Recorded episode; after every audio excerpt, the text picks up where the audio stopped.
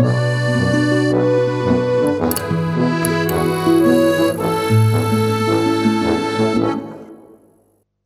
bentornati al Salotto Monogatari. Oggi torniamo con un Nippon Monogatari eh, in onore del nuovo film di Yuasa, eh, visto che ne abbiamo finalmente portato dopo,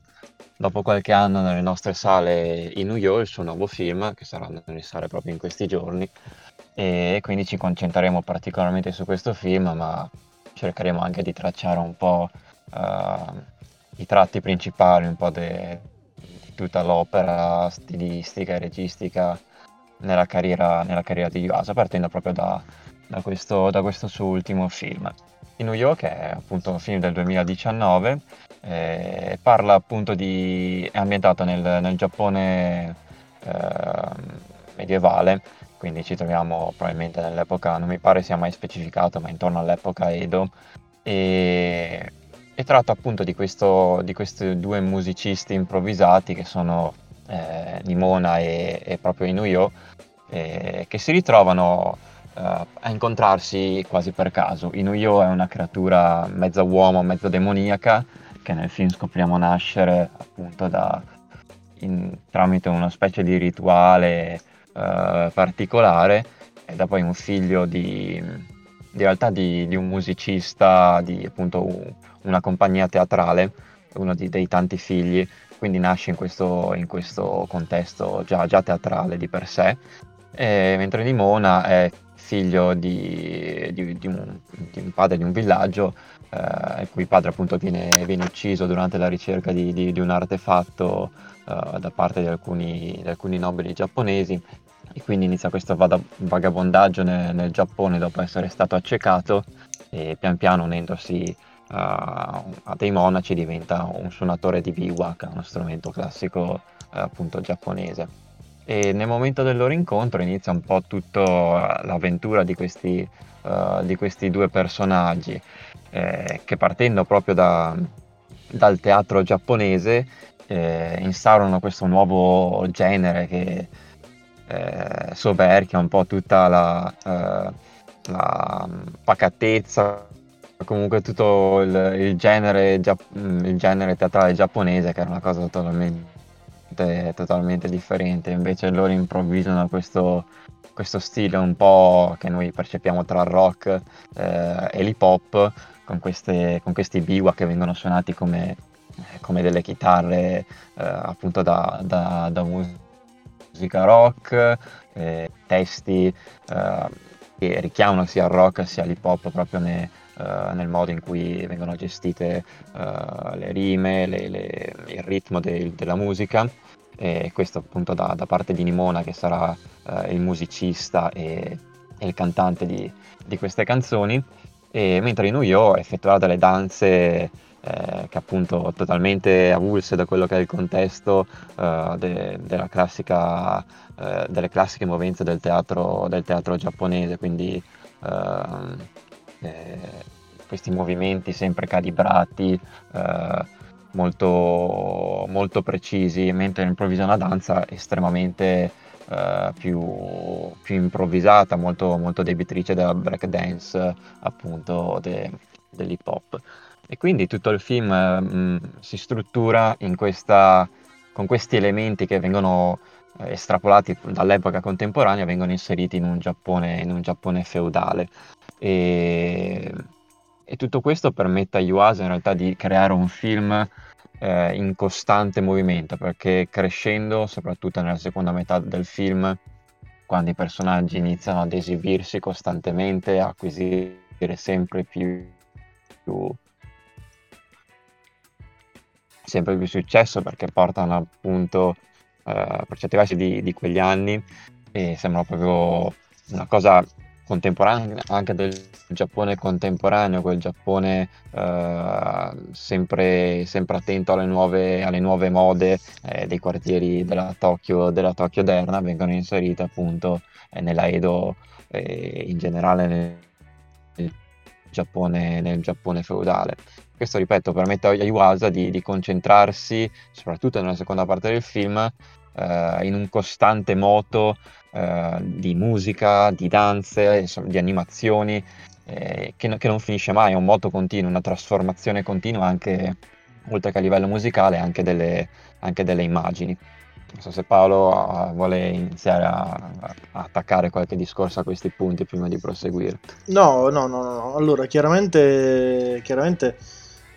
mi trovi, mi, mi trovi d'accordo. E vole, volevo aggiungere che a mio avviso questo film eh, è perfettamente scrivibile un po' alla traiettoria alla traiettoria della, della carriera di Yuasa attualmente. E, ed, è emblematica, ed è emblematico questo film perché a mio avviso si riconnette più alla sua opera televisiva eh, invece che alla sua opera cinematografica. E ritorna un po' lo Yuasa degli esordi, no? un po' lo Yuasa di, di Mind Game per quanto riguarda l'unica opera cinematografica che secondo me è accostabile a quest'ultimo nuovo eh, ma è ancora più accostabile a opere come Ping Pong di Animation, tant'è vero che anche qui ritorna al character design il grande Taio Matsumoto.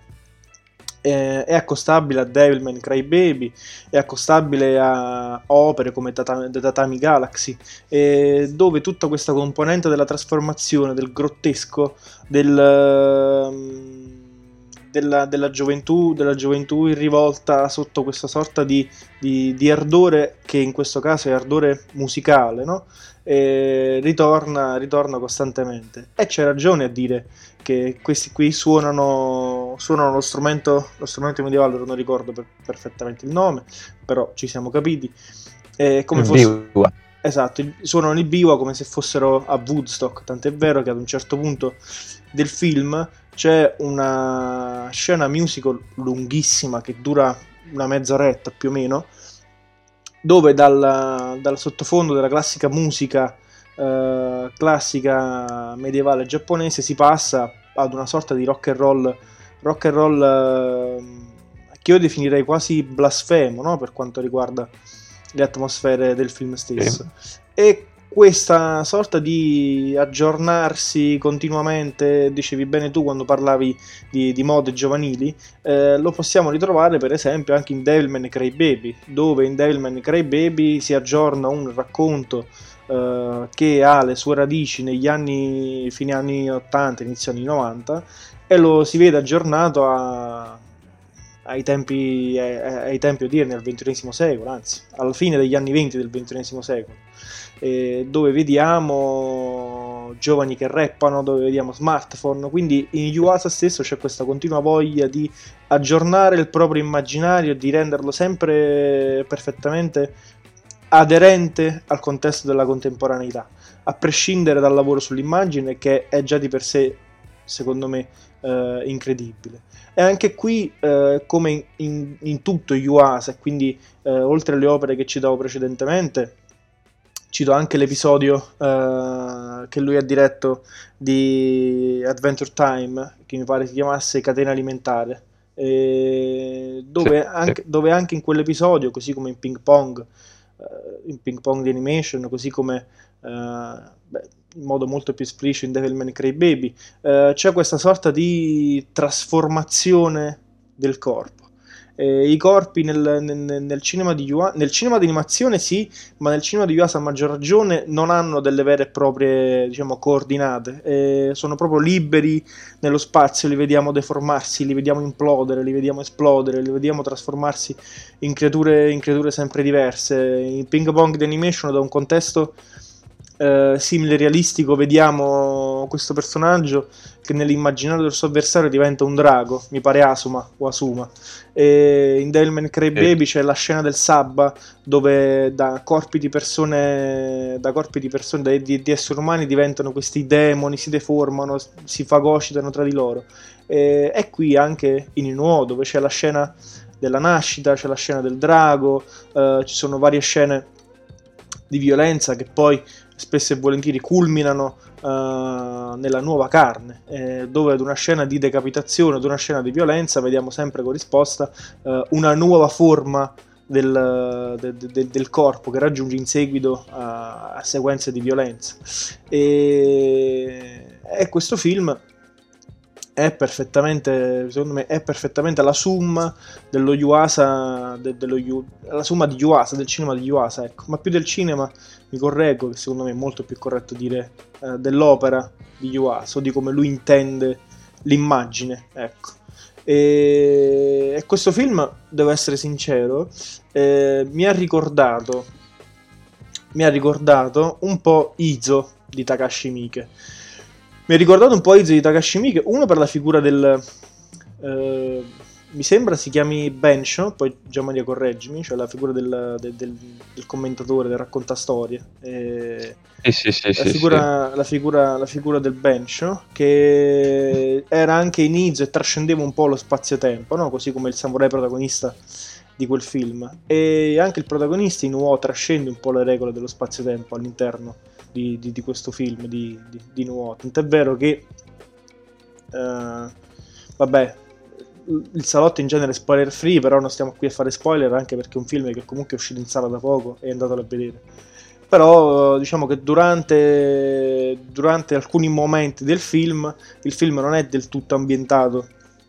nel Medioevo, si trascende un po', trascende un po lo spazio-tempo. E, e quindi c'è anche questa, questa volontà di rendere immortali dei personaggi che secondo me rappresentano uh, un po' il modo di come Yuasa affronta il proprio immaginario, cioè di essere ribelli, di essere uh, contro qualsiasi tipo di canone, che qui si intende canone estetico, uh, canone anatomico e canone, canone, temporale, anche perché qui col montaggio, eh, come dicevi anche tu in apertura, si gioca in continuazione, ci sono scene che sono iper super fre- frenetiche eh, che spesso, spesso e volentieri non, non vanno nemmeno di pari passo con il ritmo il ritmo della musica, quindi c'è un caos, un caos organizzato che alla fine implode su se stesso proprio come il corpo di Nuo in alcune sequenze. E da quel punto di vista, secondo me, il film, il film risulta essere geniale. Ma Yuasa diciamo che non è nuovo, uh, non è nuovo a opere, a opere del genere. E, ecco, secondo me eh, Yuasa è uno, quei, è uno di quegli autori che dovrebbe essere dovrebbe essere riscoperto. Dovrebbe essere riscoperto perché nonostante sia un autore che comunque arriva su Netflix con due, con due opere, eh, perché uno è Devil May Cry Baby e l'altro non ricordo il nome, si chiama Tokyo... Eh, quello lì dei terremoti a Tokyo, beh, non ricordo esattamente il nome, mi sfugge in questo momento. Sì, eh... E nonostante comunque... Eh, Japan Sinks mi pare. Japan Sinks, esatto. Comunque sia un autore che sia arrivato sulle nostre piattaforme, anche con Ride, uh, Ride Your Wave, uh, Japan Sinks, Devilman Cry Baby, ci sono film che comunque non sono ancora stati distribuiti in un video di Yuasa e secondo me con Inuo uh, sarebbe un attimo un'occasione per poter soffermarsi su questo autore che secondo me è, è un grande autore. Vorrei parlare di animazione contemporanea, però comunque Yuasa è uno che lavora da 22-23 anni, quindi assieme a Shinkai ormai fanno parte della nuova guardia di, dell'inizio degli anni 2000 e ci vorrebbe qualcuno che ereditasse un po' questo spirito artistico di questi due, di questi due, grandi, di questi due grandi, autori. E nulla, Giamma, tu che ne pensi di, di, quello che dicevo? Ma il discorso sulla mutazione dei corpi è ovviamente un punto focale, e, ma tanto che nello stesso film la figura di, di Nuyo subisce una costante trasformazione, nel senso che gradualmente che eh, ottiene ricordi, che, che, che, si sviluppa anche nelle sue danze e tutto, diventa sempre più umano fino al finale del film dove lui effettivamente torna, mh, mm, perde tutta la sua parte demoniaca, prima il braccio, poi eh, il viso è un personaggio in continuo, in continuo, mutamento, come in continuo mutamento parallelamente poi eh, stilisticamente nel film eh, sono, sono, le immagini, sono, sono i disegni, eh, perché Yuasa, eh, anche grazie ad alcuni espedienti narrativi come la cecità di, di Tomona per esempio, eh, gli permette stilisticamente di utilizzare, di variare anche lo stile eh, di disegno. Appunto nelle, nelle scene in cui Nimona percepisce, essendo accecato, eh, il disegno diventa ad acquarello e quindi ci sono queste immagini che si allargano, si annacquano, eh, i colori si diventano appunto più, eh, si, si, si, allargano per tutto lo schermo e quindi anche il disegno perde la sua, uh, la sua forma uh, strettamente uh, coincisa, che, che in Yuasa non, non, è mai, comunque sono disegni sempre con queste linee che viaggiano, non sono mai totalmente definite, sì. ma appunto questa tecnica poi a, ad acquerello gli permette di, di,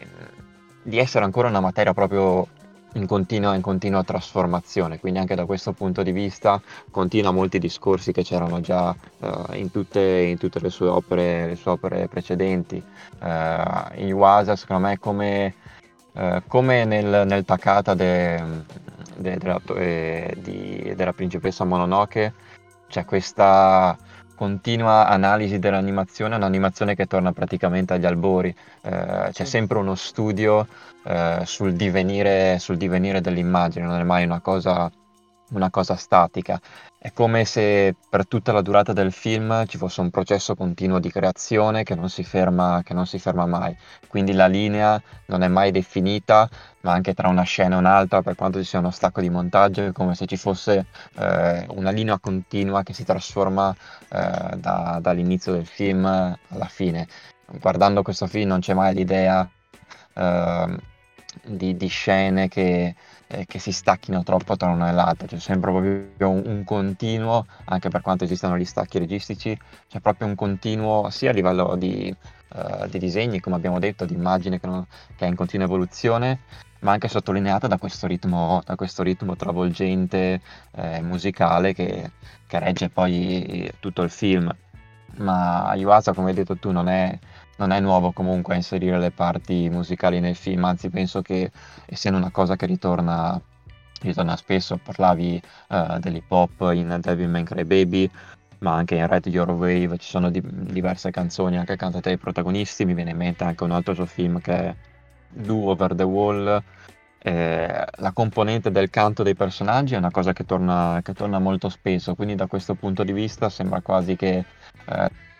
la veda anche come una componente, dicevi prima appunto, rivoluzionaria. Eh, è come se fosse un, uno strumento che i suoi personaggi eh, utilizzano proprio per eh, affermarsi o comunque eh, è una cosa che porta valore ai suoi personaggi. E, e giustamente parlavi anche prima di, uh, de, del moto rivoluzionario de, de, uh, delle sue opere ed è una cosa che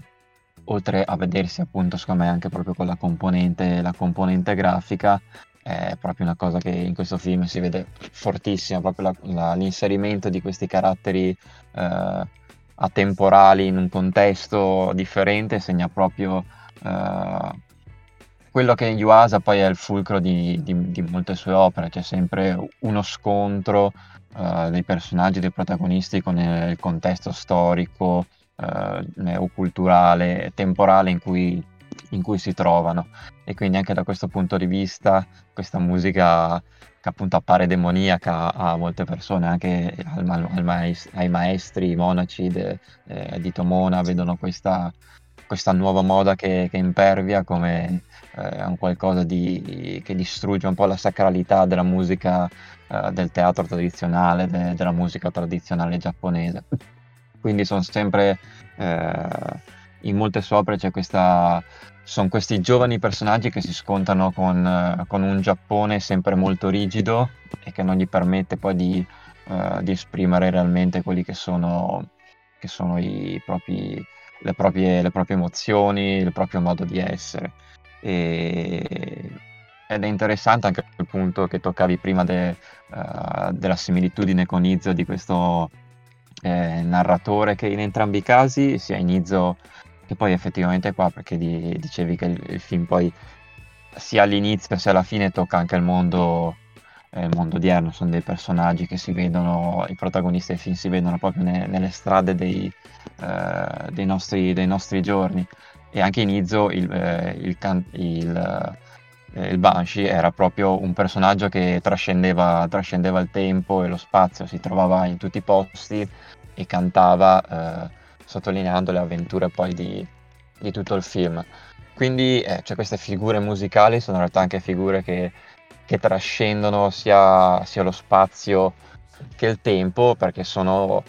il loro motto, diciamo, rivoluzionario, il loro canto che racconta eh, il, il, loro essere, è, è un canto che, che, può essere, che rappresenta un po' tutta, tutto un modo di essere che trascende sia il tempo sia lo spazio, ecco. Sì, sì, sì, sì, sì. Eh, non, non, non, posso essere più d'accordo, non posso essere più d'accordo di così, anche perché poi eh, è, un film, è, è, un film che oltre a parlare, oltre a parlare di questo, è, credo, eh, correggimi se sbaglio, che in realtà questo qui sia anche il, il primo film di Yuasa dove in un certo, in un certo modo si parli anche di censura.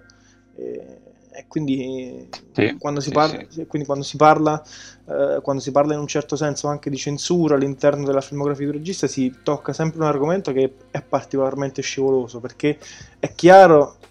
essere contro la censura. E quindi una posizione piuttosto uh, banale. Eh, banale non significa per forza uh, non significa per forza stupida significa che è, è, scontato che uno sia contro la censura. Quindi spesso e volentieri si tende uh, a immettere nei propri racconti a immettere nelle proprie opere questo tema in modo altrettanto banale. E invece qui non si parla si parla sì di censura ehm ma la censura vera e propria, come è giusto che sia, è chiara che non colpisce la figura di Nuo uh, Tokur. Uh, cioè nel senso la colpisce, la decapita in, in, in un certo senso, poi vedrete, però um, Yuasa fa sì che le gesta di Nuo ecco, trascendono lo spazio-tempo. E quindi le, le, gesta di nuovo vengono raccontate ancora ora. La musica di nuovo sia una musica che comunque eh, corrisponda, cioè, sia all'epoca, il, il, per l'epoca in cui è stata composta, era il corrispettivo del rock and roll quando è arrivato a metà, a metà XX secolo. E... Paradossalmente una musica che corrisponde alle esigenze eh, in realtà di, di qualsiasi generazione esatto. eh, futura, no? di qualsiasi generazione che in quel momento si trova a, a esprimere dei valori diversi da, dal mondo mm, che vive. Cioè, da questo punto di vista è un film che, che mi ha ricordato quasi i moti giovanili del Giappone degli anni, degli anni 60. No, no, no, appunto, esatto, quindi eh, era proprio lì che volevo arrivare, un film che attraverso un racconto eh, attraverso questo, questo, racconto che comunque affonda le proprie radici in un'epoca, in un'epoca lontana, riesce ad essere assolutamente universale, ad essere un film che poteva tranquillamente uscire nel 68 eh, ed essere aderente alla realtà del 68 come poteva essere come è aderente alla realtà del, il 2021 in cui è uscito, il 2023 in cui è stato distribuito nelle sale, nelle sale italiane. Quindi, quindi sì, da quel punto di vista è un film, eh, è un film perfettamente, eh, perfettamente intelligente perfettamente aderente anche a questo tipo di, questo tipo di tematiche. Ma poi in realtà eh, il film nel momento in cui esplora gli spazi, gli spazi delle, casate, delle casate reali, delle casate imperiali, ricorda un po' eh, nel suo essere eh, totalmente isterico, no? nel suo essere isterico nella messa in scena e, e quant'altro. Eh, allo stesso tempo ricorda la pacatezza, la pulizia eh, di, di, un Mizoguchi di 47 Ronin, per esempio, la pacatezza, eh, la pacatezza e la, la, la tondità di, della, della storia della principessa splendente di Takahata e, però essendo rock and roll eh, da, da, da, sotto quel punto di vista. Quindi, secondo me, Yuasa è un autore che nel suo, nel suo continuo divenire, nel suo delirio cinematografico, è un autore che è estremamente raffinato e sa essere assolutamente elegante. E, e questo lo puoi fare solo se sei eh, a mio modo di vedere, un grande autore che ha consapevolezza eh, non solo di quello che racconta, ma consapevolezza di ciò che mette in scena. E quindi deve avere una consapevolezza di coordinate spaziali cinematografiche che vanno oltre a quello del foglio A4, del foglio virtuale. E devi avere una grandissima concezione di spazio eh, del set, eh, soprattutto se poi è un set immaginato. E, quindi sotto quel punto di vista secondo me Yuasa è anche sottovalutato, cioè se ne parla anche poco a mio avviso. Sono d'accordo anche perché proprio ne, in quella scena di, di cui parli, proprio nell'esibizione finale al, alla corte, cioè, mi vengono in mente dei carrelli, sì, eh, sì, sì, vengono, questi carrelli immaginari perché non sono carrelli reali, però riutilizza anche tecniche effettive cinematografiche che utilizzava anche Mizoguchi, no? eh, c'è proprio questo carrello che, che passa su questa uh, passarella sull'acqua e evidenzia tutti questi personaggi seduti, cioè sono tecniche che non, è raro vedere normalmente nell'animazione perché sono tecniche mh, formalmente più, più utilizzate nel cinema live action. Però c'è proprio questa, Uh, come dicevi tu, uh, questo studio uh, di, di, di Yuasa che va anche a riprendere tecniche di un determinato cinema e le utilizza nell'animazione. Non, non, sono cose così scontate, secondo me, da vedere in un film d'animazione, per esempio, questi, questi, questi carrelli. No, no, no. no. Ehm è vero. E poi secondo me c'è anche un film, uno dei film più spiccatamente politici per certi punti di vista di, uh, di Yuasa. Lo è in, tut- in, tutta la sua opera, secondo me. Però qui esce di più proprio anche a livello eh, narrativo. Qui è un po' più spiccata la parte sì. eh, politica, anche proprio perché a livello eh, narrativo ci sono dei, pers- sono de- dei personaggi che, che operano in quell'ambito, ovviamente però rispetto ad altri film esce appunto in modo più, uh, in modo più, più evidente anche questa, eh, questo aspetto, quindi tutti i discorsi che facevamo prima anche rivoluzionari tra, tra virgolette, secondo me eh, si notano proprio di più tanto in questo film, anche da, eh, dato il suo contesto anche più spiccatamente politico di, uh, di, di altre opere. Poi un'ultima cosa secondo me molto molto figa e molto bella di questo film è anche uh, come Yuasa è una cosa che anche qui ha sempre fatto un po' in tutte, in tutte le sue opere però qui è proprio spiccato lo, lo studio proprio uh, dell'esibizione no? sono questi personaggi andando sempre più avanti sono gli ultimi due concerti quello dove appunto quello de- della corte reale e quello precedente in cui per esempio proiettano, sono questi proiettori arcaici, no? in cui proiettano questo, questa balena gigantesca su, su un telo sì. con queste fiamme, e poi tutto il concerto finale con queste luci LED quasi che colorano le acque, sono tutti questi elementi mh, ovviamente impossibili in quel determinato contesto storico però c'è questa performance continua dei, uh, dei, dei, personaggi più si va avanti nel film che secondo me connette anche Iwasa a una cosa molto comune nel cinema, nel cinema contemporaneo, eh, quella dell'esibizione de, dei corpi. E secondo me anche questo a livello di, di animazione è una cosa che non sarà, sarà vista proprio, proprio raramente, anche, quindi anche qui c'è un, uno studio particolare che connette il film d'animazione a, anche dei delle, degli elementi di cinema live action che sono molto, molto utilizzati nel, nel, cinema, nel, cinema, contemporaneo e realizzati in maniera, in maniera impressionante a livello, a livello, visivo. Veramente le, le, le, performance sono qualcosa che, eh, che, testimonia un po' l'abilità di Yuasa nel, nel, creare, nel creare le immagini e anche ad avere mh, una visione eh, estremamente particolare e, e unica nel, nel, suo genere. Perfetto. E, no, io francamente più che accordarmi non ho, non ho nulla da aggiungere. E, secondo me è già perfetto così, tant'è che io mi avvierei alla conclusione, se già mi d'accordo non gli vengono in mente diciamo, altre cose da aggiungere in coda al discorso. Nient'altro. Eh, perfetto, allora io direi che, che, salutiamo tutti e ci vediamo al prossimo Nippon che speriamo sia, sia breve, però non promettiamo nulla. Alla prossima, ciao!